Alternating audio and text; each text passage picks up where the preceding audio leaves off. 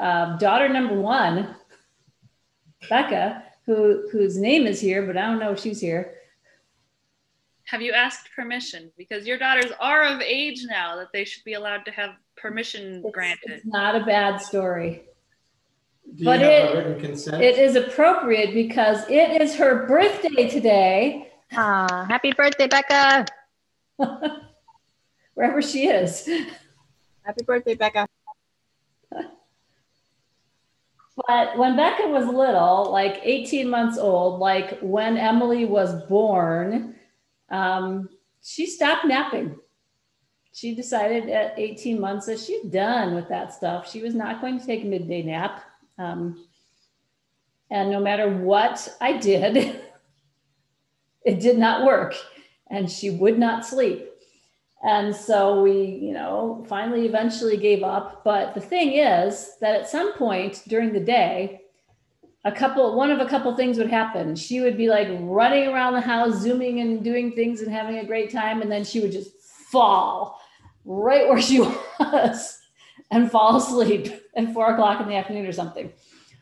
Or we would be eating dinner that night and she'd be kind of eating and eating, and all of a sudden you would see her head go right into the plate.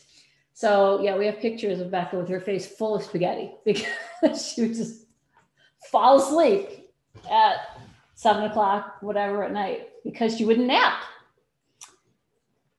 Because sometimes, sometimes our heads or our mothers tell our body, tell us that our bodies need something but our bodies do not cooperate with our heads or our mothers. And they don't listen and they don't do what they're told and they don't sim- settle down whatever we do.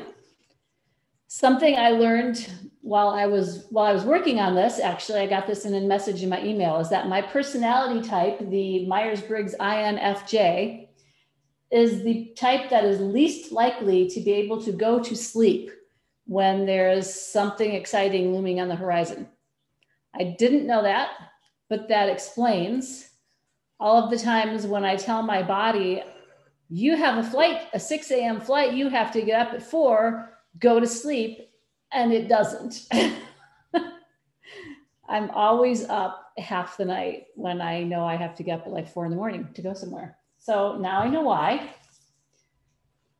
And this week, we're talking about times when our bodies don't really want to cooperate with our hearts and minds, when we're anxious and fearful. Um, during this season, especially this year, and how can we learn gratitude in the middle of it? And I kind of want to preface this with a couple things. One is that, according to statistics, anxiety, depression, um, things like that are, are roaring through the under 30 crowd right now they're just at peak levels historically. And even more so with winter coming and um, COVID getting worse and people having to go back inside again all winter, um, it's going to get bad.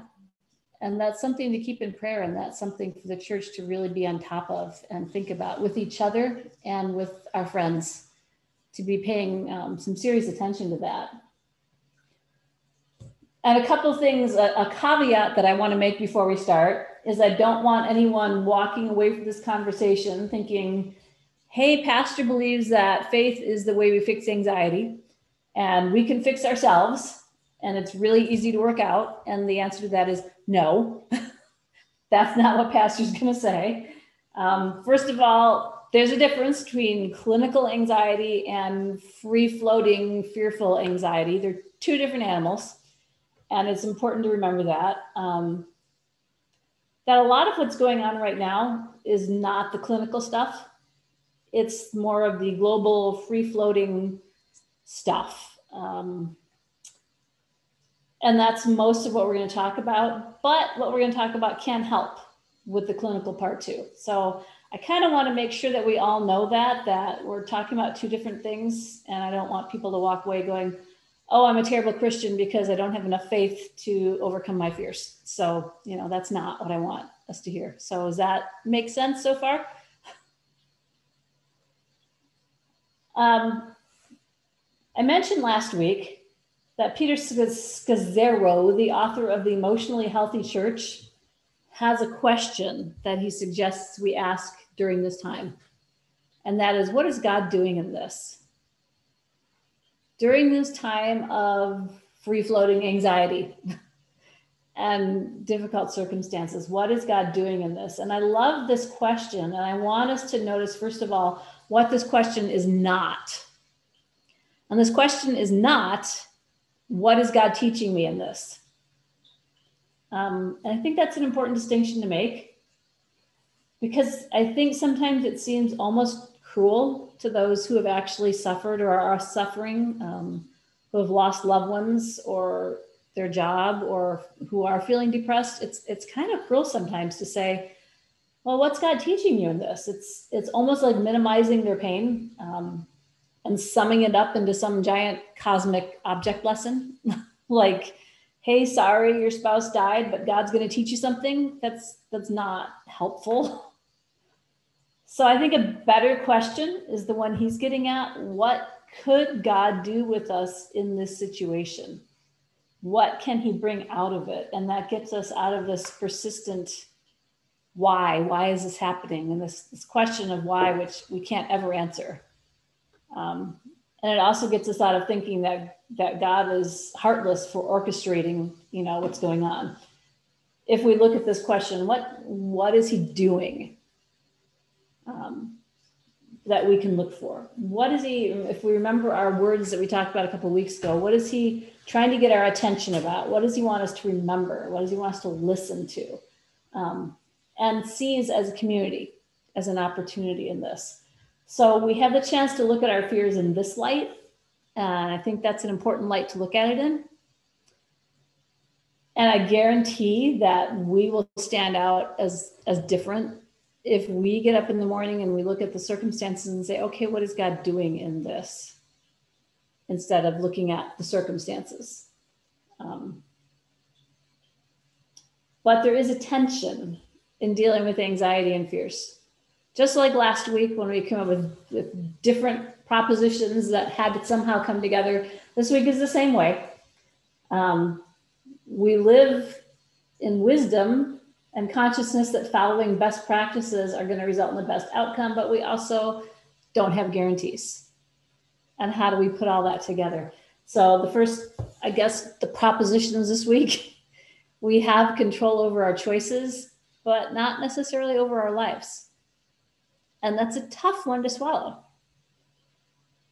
And the big the big thoughts this week that we're going to talk about and go through in the next few minutes. Making wise choices results in fear management. Accepting my lack of control results in fear transformation, and we need both. It's not an either or, it's both. And so we're going to talk about both. Um, First, we're going to talk about the first one making wise choices results in fear management and spend some time figuring out what that means. So, turning to Proverbs 2 and James 1. Any volunteer readers this morning?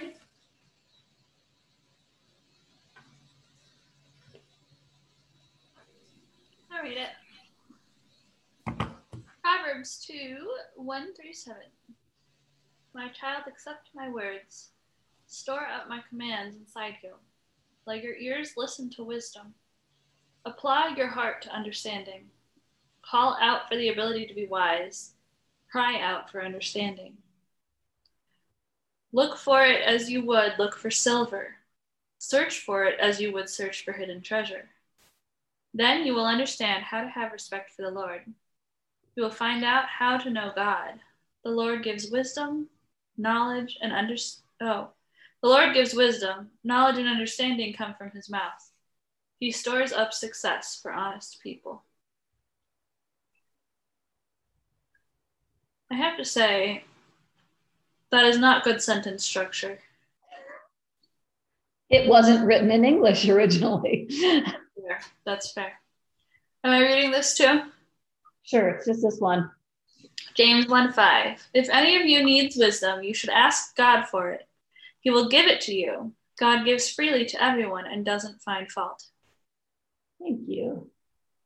So we learn a lot about wisdom from these verses. and again, as you know, I'm going to say half the time. If you look at the verbs in Proverbs and James, what are we told to do with wisdom? What are, what are we learning that we're supposed to do with it? Ask for it. Ask for it. Seek it. Yep. Seek it.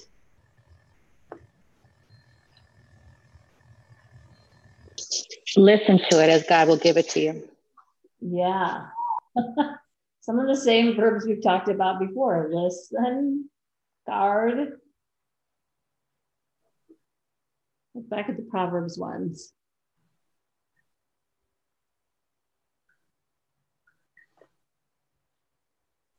Look for it. Mhm. Accept and apply and listen. Accept and apply. Those are some tough ones. This one says store it up too. And call out. I mean, we're not just supposed to seek it and look for it and ask for it. It says in Proverbs, call out and cry out for it. Like it's really important that it's something we should be seeking and storing up as of extreme value. Um, and actively seeking it and actively keeping it. And I think sometimes we forget how very valuable wisdom is and how very uncommon it seems to be sometimes. Um,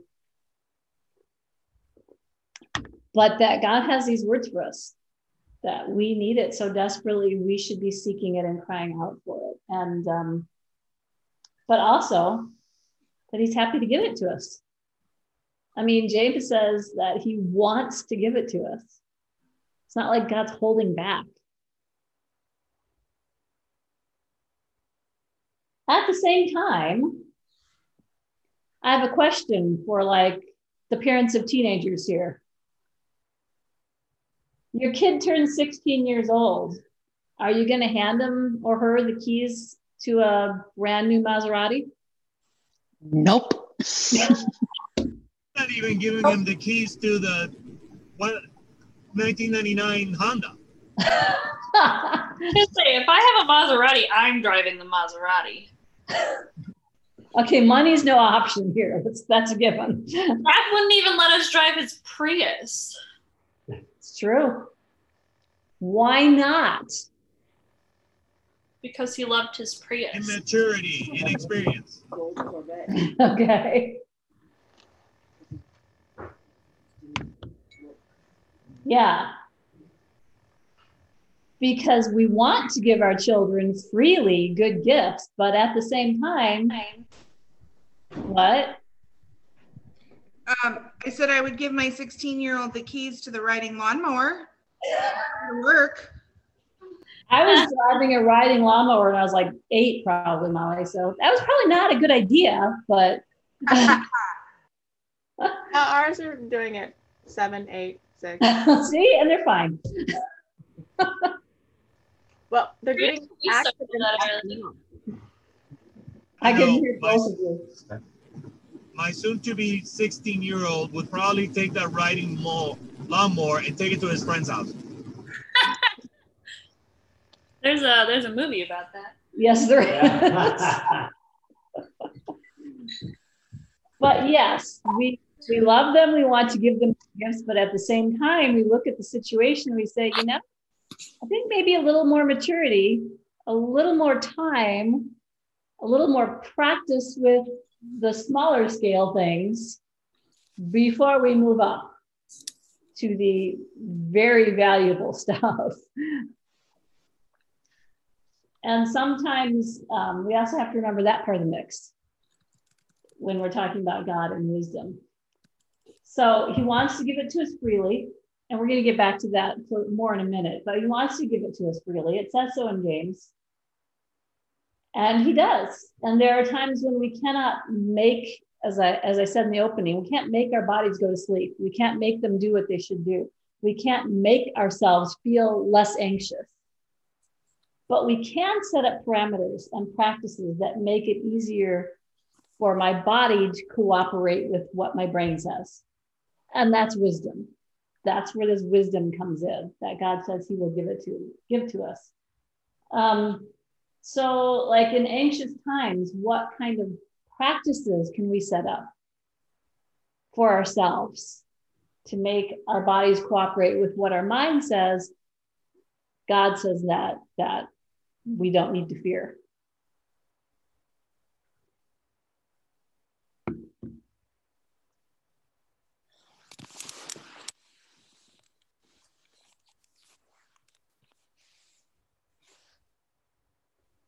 For me, I know like for to give an example, one of my practices is to put down the electronics an hour before I want to go to bed.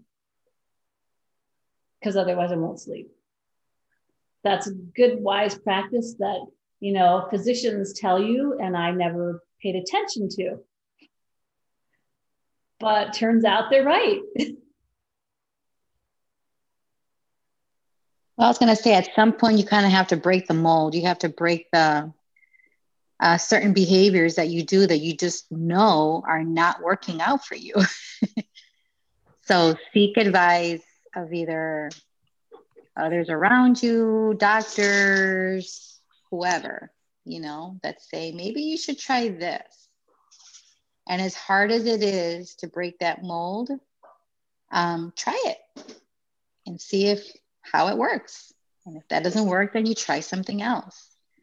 Um, I know that, you know, my boys struggle with like procrastination and sometimes timeliness of things. And no matter how much I preach and teach and tell them like things until they do it themselves, you know, they, they're not going to learn it. Like that good old saying, you can lead a horse to water, but you can't make them drink. Yep. So um, yeah. And, you know, with me, some, I struggle with some things too. And I try. Yes, it works sometimes. Sometimes you fall into old habits and kind of give yourself a little permission to kind of do that, but then get back on that bandwagon, you know, because if you know something's going to be good for you, you just got to have to stick with that.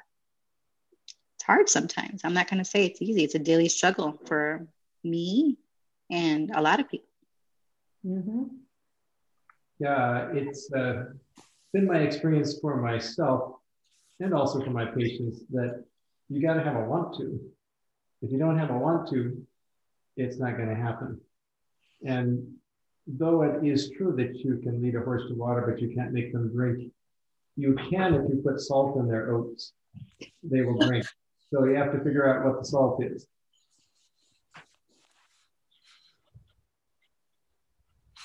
I didn't hear that last part of you. Could, you you can do what to the You horse to get him to drink? You, you can get a horse to drink if you put salt in his oats. Oh. But you got to figure out what the salt is to make him drink. Got it. I like that. I don't think I'm going to try that with my cat to make him drink more water. He's already got enough problems. Don't, don't do that.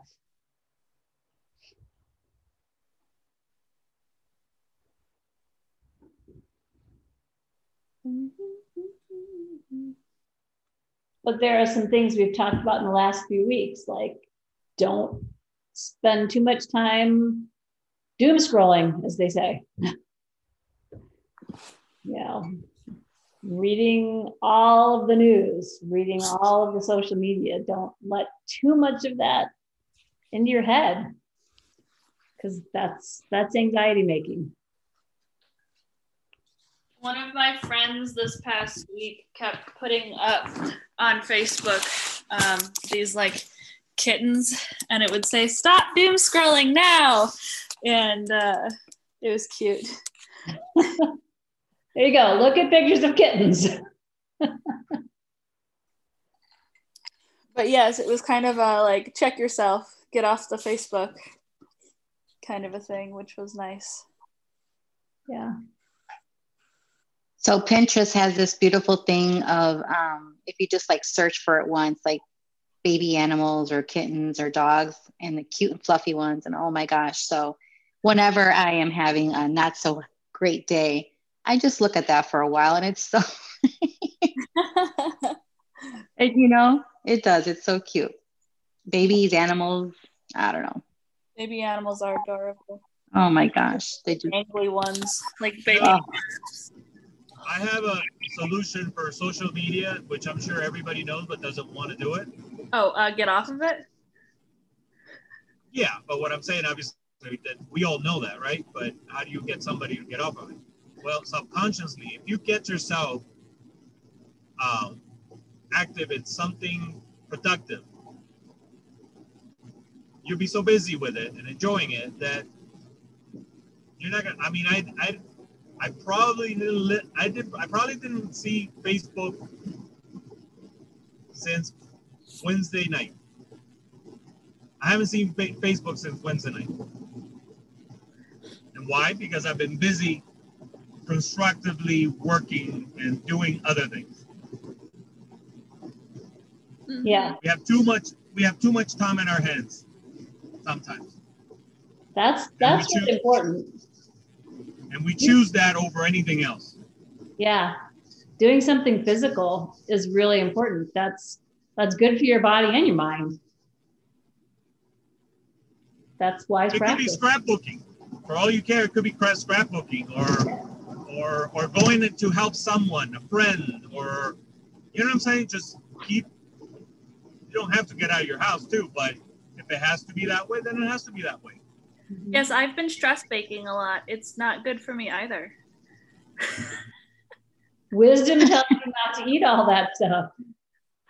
But Albert's Like the way. an important one, and Sell it then. Sell it. You don't have to eat it. Sell it or give it away. Did you just? Oh no, you haven't been on Facebook. I was gonna say you should have seen my last post because I was all like, I should eat the salad in my fridge, and then I went off and made a brownie chunky peanut butter chocolate chip pie instead. So Put that in the Yum. That sounds yummy. it was so good. It was so rich though. Like you can eat three spoonfuls at a time, and that's it. I gave half of it away to the neighbors. Well, Albert's hitting on some really good things. Do something physical, do something that takes your mind off things, help other people, stay off social media. Now, that's not something I personally can do because I have to be on there professionally. However, I made the decision that the week before and after the election, I wasn't going on Facebook because I wanted to stay sane. hmm So that was a wise choice. I think um I I don't know. I oscillate in between with social media cuz sometimes it's it's a very useful tool and then other times I just completely block it out.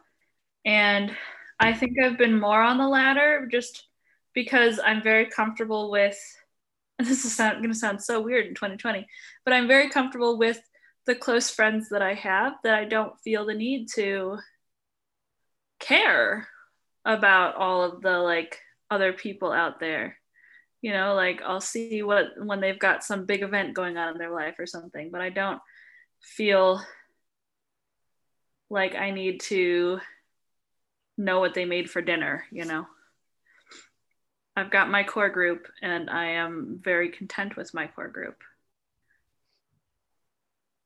and then also apparently Andrew and my idea of a fun time is doing like logic puzzles that take two hours or longer. So that's what we do instead of going online. We just did one last night. It was a lot of fun. Something you can do long distance. Yeah. So, I mean, the scripture's telling us a lot of things. It's saying, come to me, listen to me, ask from me, but also then prove, like the Maserati, that you do something with it, that you're not just hearing it and ignoring it.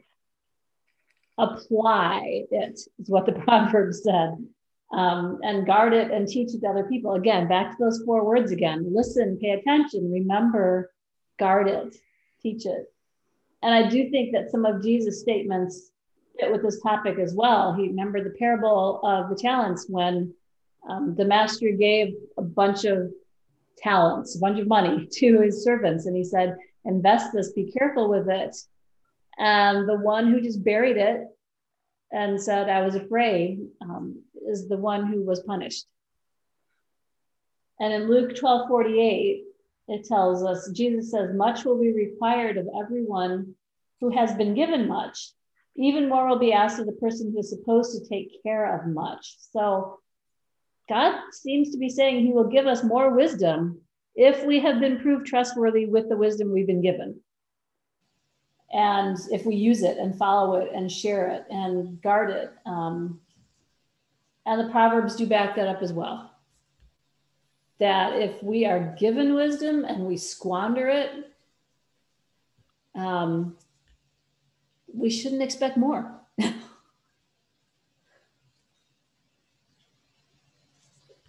we should expect to be driving around the beat up old VW or the lawn tractor for quite a while longer if we've refused to apply what we've already been given. But if we do, then that first principle, making wise choices results in fear management. That's what we're doing with coming up with those ways of, of dealing with our fears and anxieties. We're managing them by using wisdom that God has given us, by asking God to give us more wisdom to, to work through this world without fear. And that's important and we shouldn't be downplaying it just because we're saying, oh, you're just managing your fear. We're not. We are using wisdom to manage our fears. And that's biblical and that's good. So, and he says he'll give us more wisdom if we use it well. So any any questions, thoughts on that before we move on to the second half, which is a little harder?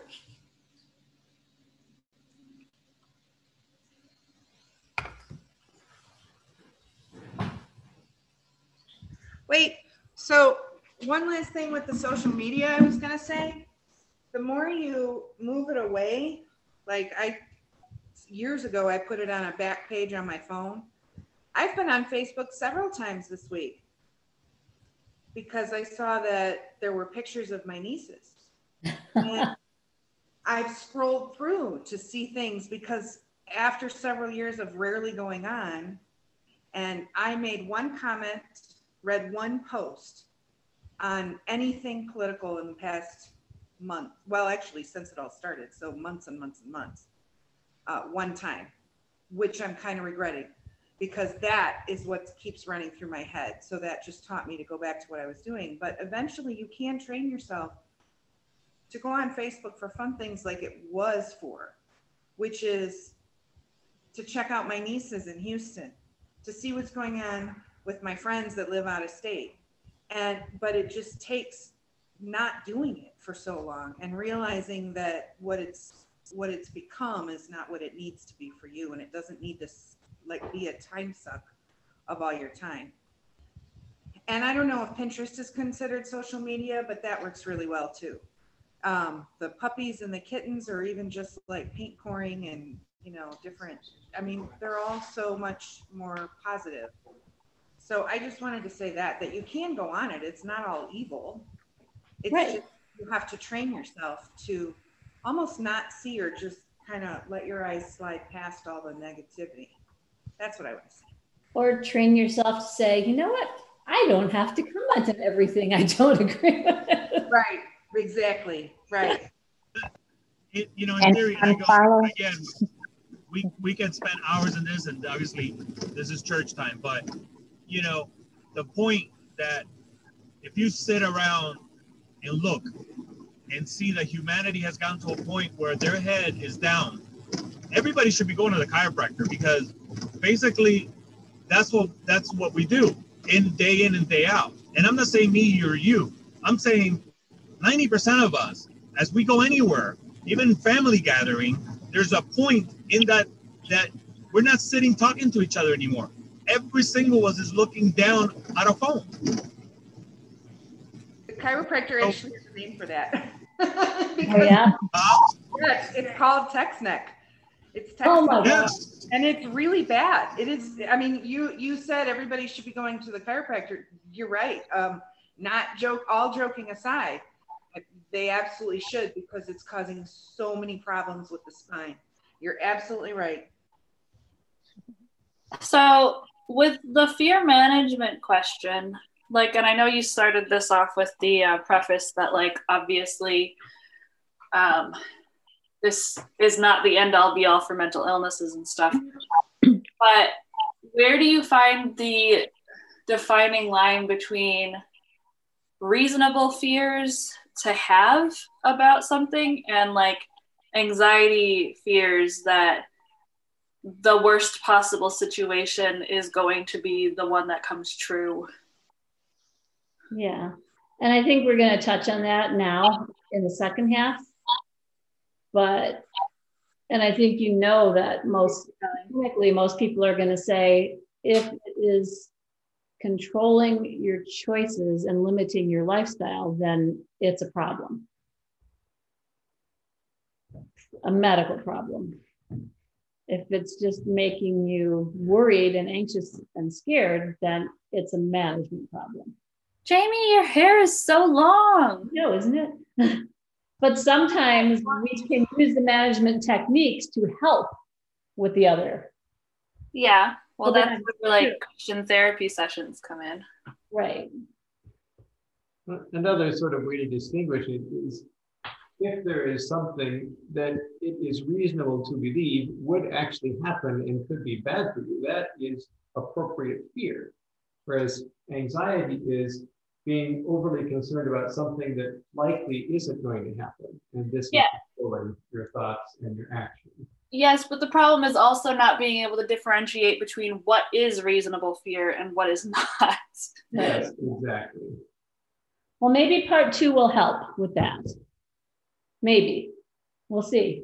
Um, because we do come to the other part of the equation and the more difficult one that is accepting my lack of control results in fear transformation. And that's different because there are things we can control and things we can manage, and there are things we cannot. And what do we do with those things? And I want to look back at the psalm that we read in the very beginning together to talk about that. Yeah, it's in there. That's a little longer. Does anybody want to volunteer to read that one?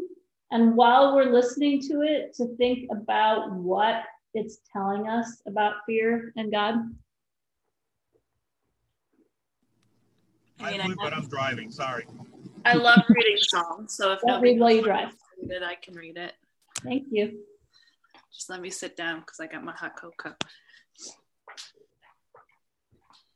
Oh, okay. Psalm 91. Those who live in the shelter of the Most High will find rest in the shadow of the Almighty.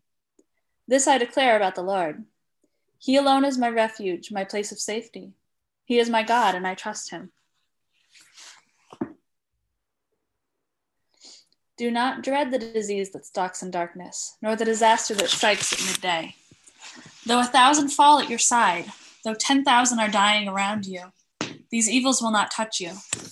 Just open your eyes and see how the wicked are punished. If you make the Lord your refuge, if you make the Most High your shelter, no evil will conquer you, no plague will come near your home. For he will order his angels to protect you wherever you go. They will hold you up with their hands so you won't even hurt your foot on a stone. You will trample upon lions and cobras. Will crush fierce lions and serpents under your feet. The Lord says, I will rescue those who love me. I will protect those who trust in my name. When they call on me, I will answer. I will be with them in trouble. I will rescue and honor them. I will reward them with a long life and give them my salvation. So, what are we? Nope. What are we hearing in that psalm about God and about fear? that there are still going to be lions and serpents, but we are going to, and we're going to have to get real close to them, which I don't like, but we're ultimately going to prevail.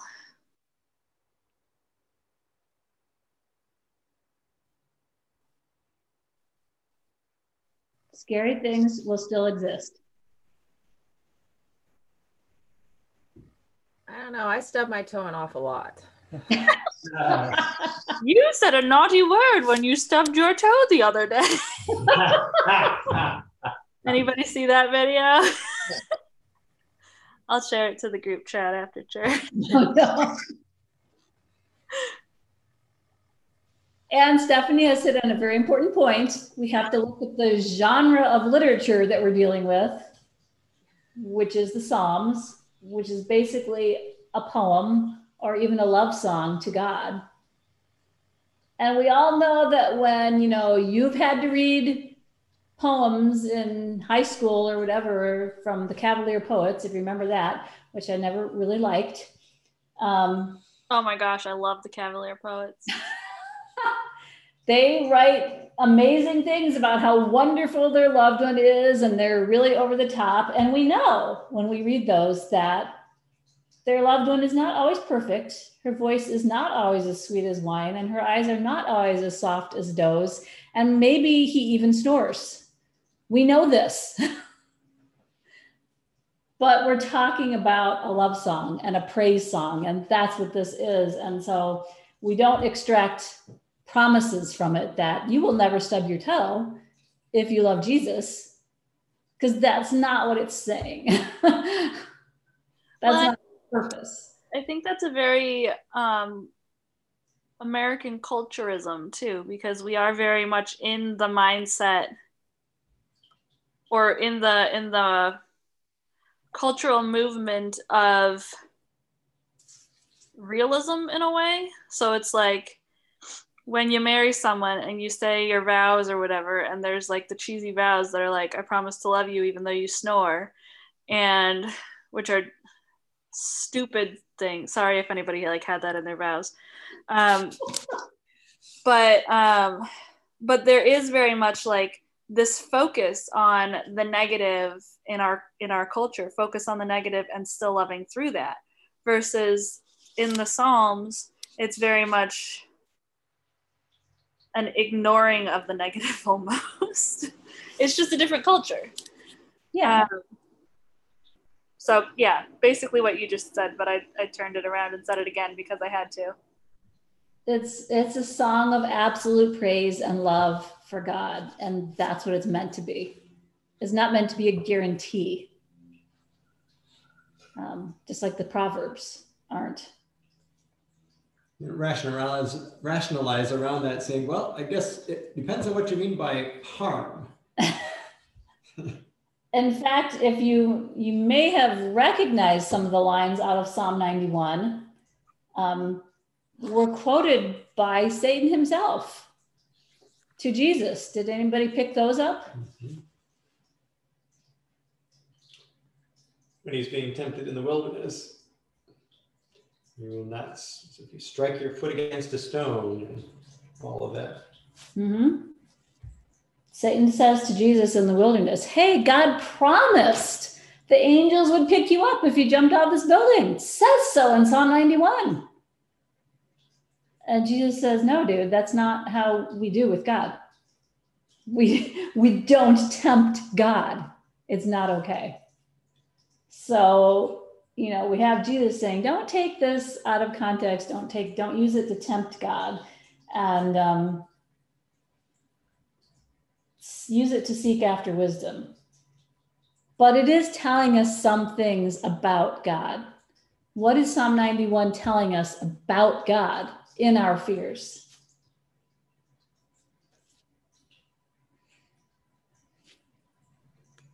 You don't get the Maserati until you crush a few snakeheads. You're out on that one. You're never getting one. Maserati. i don't see I was any gonna say, promise let about- it go. It's not that good, anyways. I don't see any promise here about anybody getting a Maserati. And, uh, you know, that's the other thing that we kind of enter into is just because I'm driving the lawnmower doesn't mean that I'm bad. Just because I never get anything more than lawnmower doesn't mean I have bad, choices. What's important is that I understand that that God has given me something and my purpose is to do what my job is. Do what God says to do with it. A lawnmower is more useful than a Maserati too, because you cut the lawn. Depends on what your job is. If your job is to go places quickly, I suppose you want the Maserati. If your job is to mow the lawn, then I guess the Maserati is not going to be of much use.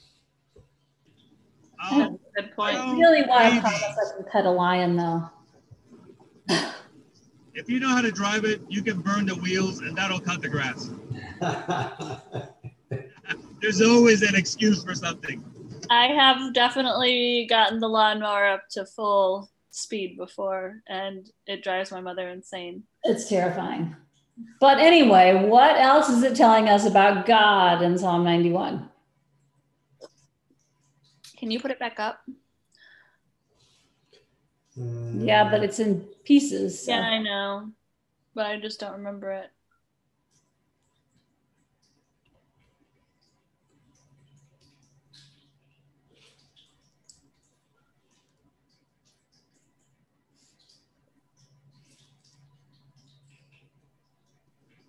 Well, while you guys look, in back uh, when Emily was talking about, you know, fixation about the negative and stuff, and the way I look at it is, you shouldn't think that I love you because I deal with your snoring.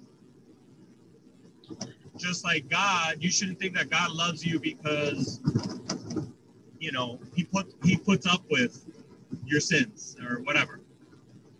It's unconditional. Um, stop there, Dad. Because there is definitely the when they call on me, I will answer. I will be with them in trouble. So, kind of like um, in a lot of the Old Testament books, where and probably also the New Testament, but the Old Testament comes to mind, where troops are extremely outnumbered.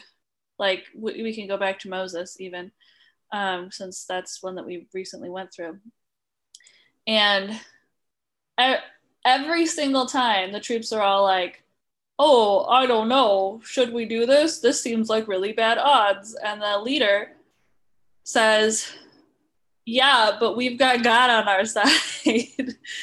and they ultimately win the battle um, because of that extra oomph. You know, it, it helps to have that, you know, plus 20 armor on your side. um, so I think that's kind of interesting for us, like to know that when we do go up against the lion or something, it is okay to be scared, but also to recognize that we still have to go up against the lion and we have God on our side. And No, I think that's so we aren't really in trouble. Like we are in trouble, but we aren't in trouble. seems like the center of the song psalm is the statement, I will be with them in trouble. Everything else turns around that. No matter what happens, I will be with them. I will be with them. I am trustworthy. I am stronger. I am bigger. I am loving. There's no, there's no, we won't have trouble. There's no, we won't have fears, but there is very strongly, he is stronger. He is bigger. He is trustworthy. He is with us. Have you all seen the like updated version of the footprints in the sand thing? Where yeah, you know, like there there's one footprint, one pair of footprints, and God's all like, "Well, that's where I carried you," and then it continues on, and He's like, "That over there, that's where I dragged you."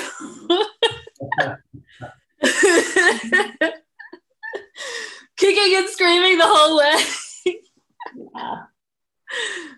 Another one, um, another one of the things that Peter Scazzero says when he talks about this is that unless that's last week, we're done. unless we're emptied, Jesus cannot fill us.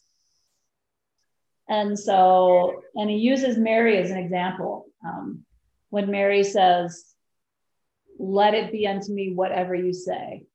In other words, what you're saying is slightly terrifying when she's talking to the angel.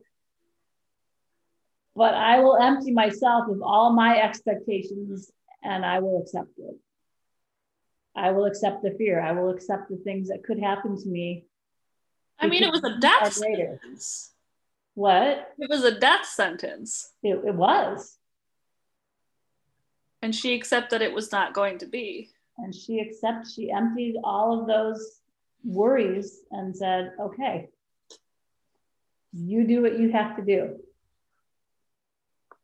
Um, and so the question for us and our fears, after we've used our wisdom to ensure the things that we can ensure and manage the things we can manage, is what are we holding on to and what are we refusing to empty out for God to fill?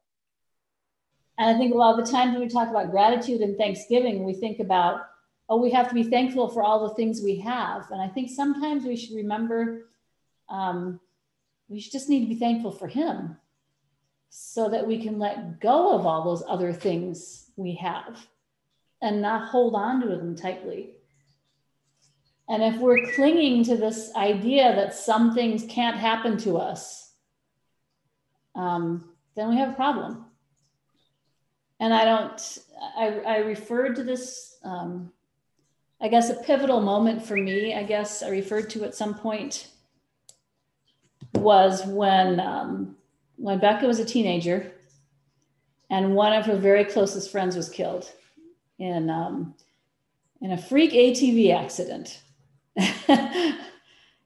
and I came face to face with this realization that this really amazing, wonderful, intelligent, kind teenage boy was gone. And up till then, I I had this magical thinking, I guess, that most parents have that my kids are so amazing and exceptional and wonderful that nothing's ever going to happen to them.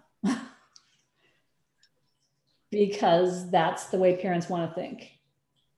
And suddenly, this kid who was exceptional and amazing had died and I, it just it just wrecked something inside of me that said wait a minute if that can happen to him that can happen to me that can happen to my kids and i had to put down that magical thinking um, and empty it out and accept my lack of control in that. And it was really hard and it was it was really um, i don't know it was just a really like i said a very pivotal moment to realize that um, i'm not special. My kids are not special and terrible things can happen to us. So what do i do with that i have to empty that and i have to put that down and i have to accept i am not in control of that accepting my lack of control results in fear transformation. And it's a weird thing to say, maybe that accepting the, that the worst that could happen can happen is a way of getting rid of fear because you would think, well, that would stoke your fears, right? But it's the opposite. When we accept that the worst that can happen can happen, then suddenly we face the worst that can happen it's like what I used to do with Beth when she was scared of things. And I would go through that litany of, well, what's the worst that can happen? Well, I'll be embarrassed. Well, then what's the worst that can, and you get down to the end and you realize the worst that can happen and, and I'll still be here. Um, and it's okay that I can't control that because the God of Psalm 91 is in control. And for some of us, that level of releasing our fears takes a mixture of faith and meds, and that's okay. That's okay, because God gives us that. But to be able to transform that faith, that fear, we have to be able to let go of control. And that doesn't mean it's easy. Um, but the human need to control is like one of the most messed up things in us that we need to put down. So I don't know if you have anything, any ways that that works for you, that putting down the control has helped you with the nagging anxieties of 2020, um, that you feel about living into Psalm 91 and releasing that. Is there any, do you have any thoughts before I talk about how maybe that works for me? Um, something my therapist taught me a while ago that really helps me. It's it's kind of like a spin-off of what's the worst that can happen, but it's kind of just um, for when I have you know compulsions and things. So like, say that my brain tells me that I forgot to put in the soap in a load of laundry, and so it wants me to like redo the load. And so my therapist taught me to say, "So what? does this hurt anybody? Does this hurt you? The only thing that's changed in this situation is that you are doing a load of laundry twice. And if that's what it takes, like just tell your brain, I know that I did it right, but I'm going to do it again anyway because so what?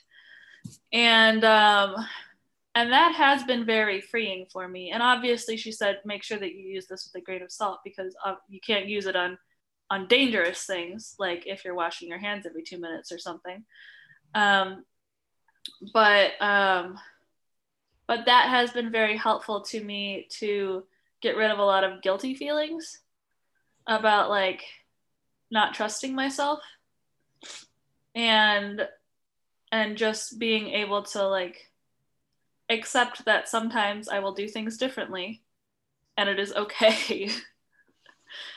um, that's more like on the med side of things. Um, but like also just whenever I'm feeling stressed or overwhelmed or anything, and we've talked about this before because mother and I are very similar in this.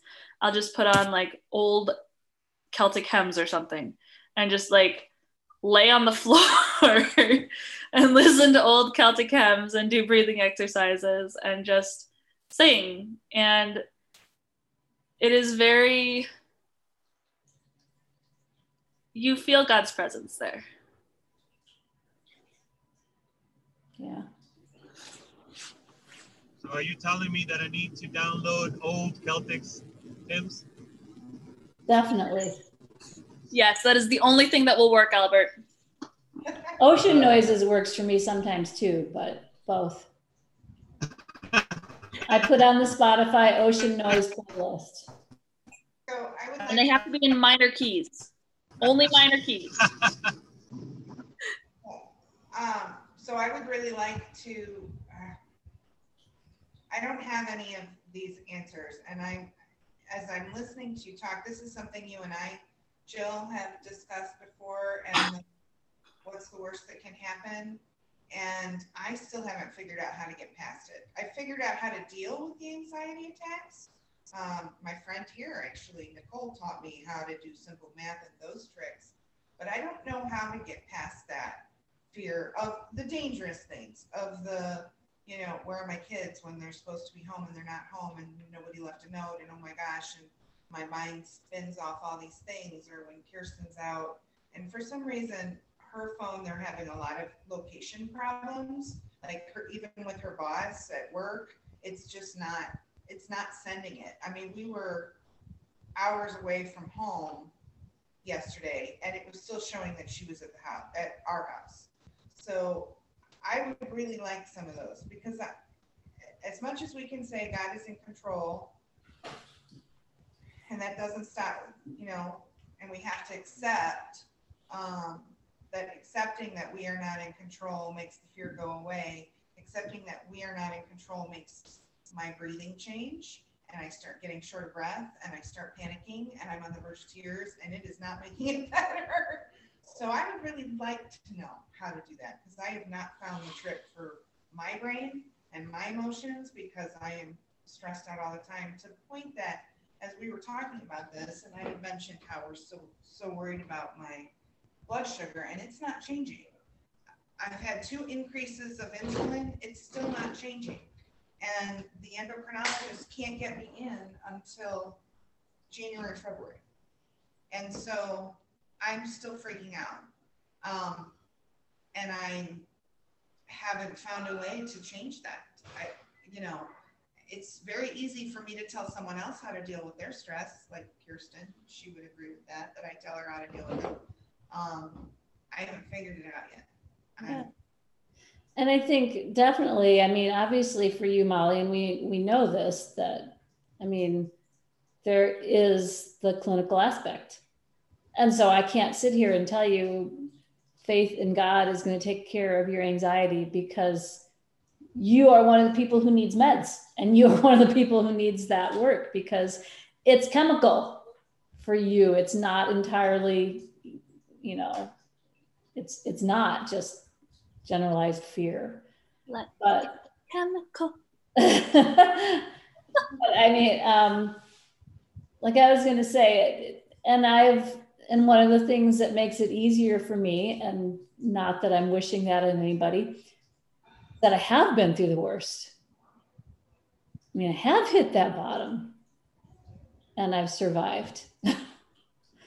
um, but talking about just for now, and I think about how do I deal with this? How do I deal right now with the fact that my husband goes to work every day and he peers into people's throats and they're coughing and sneezing on him and whatever. And and right now that's something that could, you know, potentially kill him or me. how do I deal with that on a daily basis? And the fact that it's getting worse, not better. Um, and that scares me. And there's there's no way to get around that. But then I look at the two aspects of this and I find gratitude in knowing, okay, God gave us wise measures to avoid that outcome. And we seek those and we guard them and we listen to them and we follow them and we pray. And I and I am thankful for those things. And I am thankful that he does all of those things in his office. And so I know we have that wisdom behind us. And you know you have the wisdom of all the things you've taught Kirsten um, behind you. But on the other hand, I also know the truth of what I just said that I'm not special. And that I have to look at God and I have to say, if the worst happens, you and I are tight, God. You and I are good. And that's all I need. And I can hold on tight to Psalm 91 those who live in the shelter of the Most High will find rest. He is my refuge. He is my place of safety. He is my God, and I trust him. He will answer me. He will be with me. And I, I have to come to that place of saying, if that is what happens, that is where I am. That's where I'm going to stay. And like I said, it's, it's easier for me because I've been there. I have gotten to that point, but that's the letting go. And I don't know how to tell somebody else how to do that. I can just say that's that letting go is, is where you have to be. And that's where the transformation happens. And that's where we find out what God is doing. Um, and I'm grateful to God that we have both aspects, that we have the, the wisdom to manage our fears, the, all the things that you have taught your children, all the things that we, you know, we assume they know. And then we have the promise, God, I will be with you no matter what, to handle the things we can't control. Things like when, you know, I've got phone tracking on Emily when she's out on a date, but it's two in the morning and her car is not moving in the middle of the interstate. And I'm freaking out.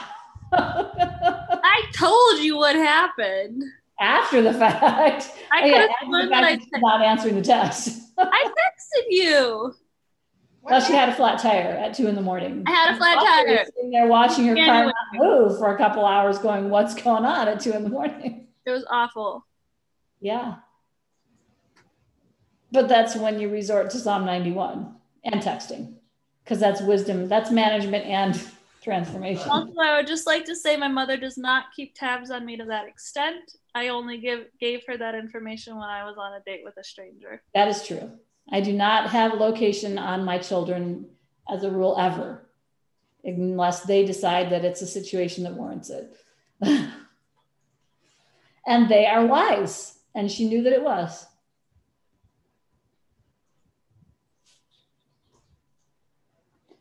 So we're back to we have control over our choices, but not our lives. And making wise choices results in fear management, and accepting my lack of control results in fear transformation. And we need both. We just need both for anxiety and fears. Um, anything else? That's all I've got.